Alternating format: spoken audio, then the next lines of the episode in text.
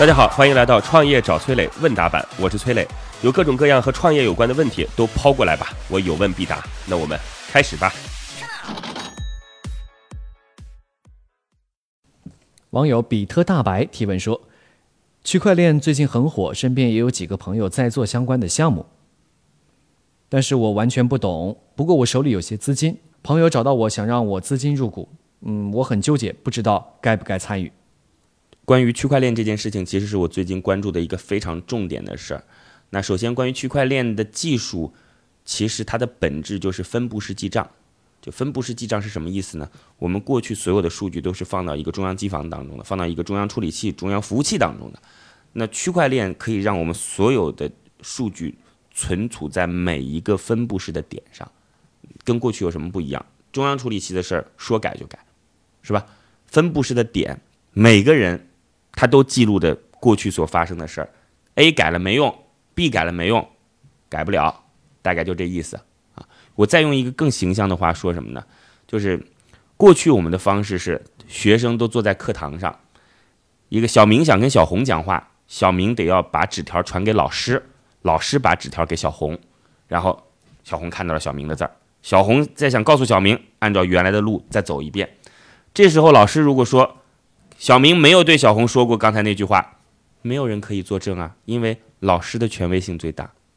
但是哦，小明如果在课堂上直接站起来喊了一声，说“小红，我喜欢你”，假设全班同学都听到了，老师这个时候说：“哎，小明刚才没有说这句话。”老大家会觉得老师是聋子吧？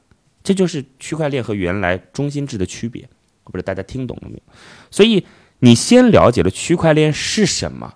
然后再去思考，它的这个技术对于那些相对应的项目，因为今天很多 ICO 的项目啊，就通过虚拟货币募资来最终实现自己快速收益的项目，这又是一个很长的话题了，我就不讲了。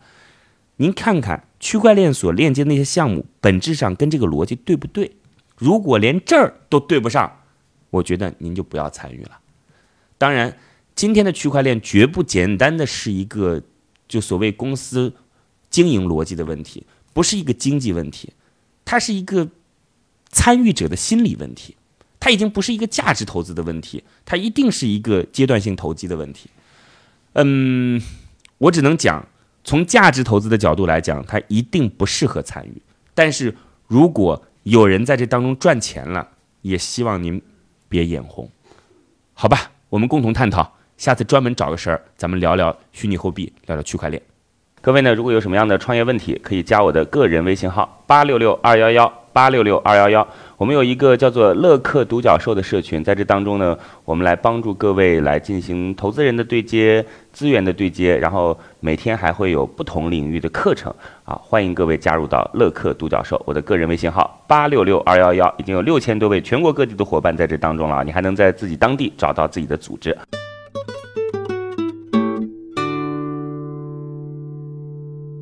乐客独角兽会员纳凯提问说：“我的项目是保税仓储业务，有想法做一个保税商品的线下体验店，主要经营优质的进口商品，帮助客户将商品找到出口，不知道是否可行？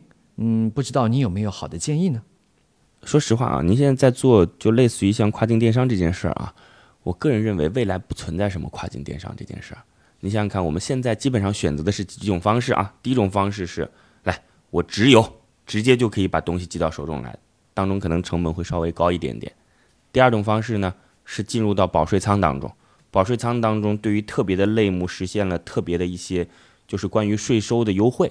第三种呢，一般贸易，反正该进来以后该收就收，不需要那么复杂，就未来就没有这些各种不同的要求和门槛，就是进来以后有些是免税的，有些是需要收税的就可以了。我认为未来一定会发展到那个方向，所以现在这个节点上，你想做这件事儿，呃，没啥太大的想象力，这就是我的想法啊。然后还有一点呢，其实我们我个人觉得，我个人觉得，仅仅是个人觉得啊，我们未来对于海外的产品的需求量到底有没有那么高？其实我个人不希望那么高，尤其是消费端的产品。我觉得我们不能在那些核心技术上赶超发达国家，我们总得在消费品上赶超发达国家吧？这件事儿。是我自己想的，我也希望大家能做到。咱们不说买国货吧，我只能讲说，就是我们能够让更多的企业因为消费者购买了它而变得具备竞争力。咱们不说购不购买国货啊，我希望说国内能够在设计上、在美学上、在用户体验上越来越好。先是拍砖，先是骂，然后后来变得越来越好。所以，我觉得要么想想看，怎么样在内部消费当中，把自己挑出一些像严选这样的东西来，对吧？这很好嘛。或者把中国的东西卖出去。嗯，我觉得咱们可以多沟通。祝您成功。好吧，如果你也有跟创业相关的问题想要问我，可以在评论区里边留言，或者加我的个人微信号八六六二幺幺八六六二幺幺。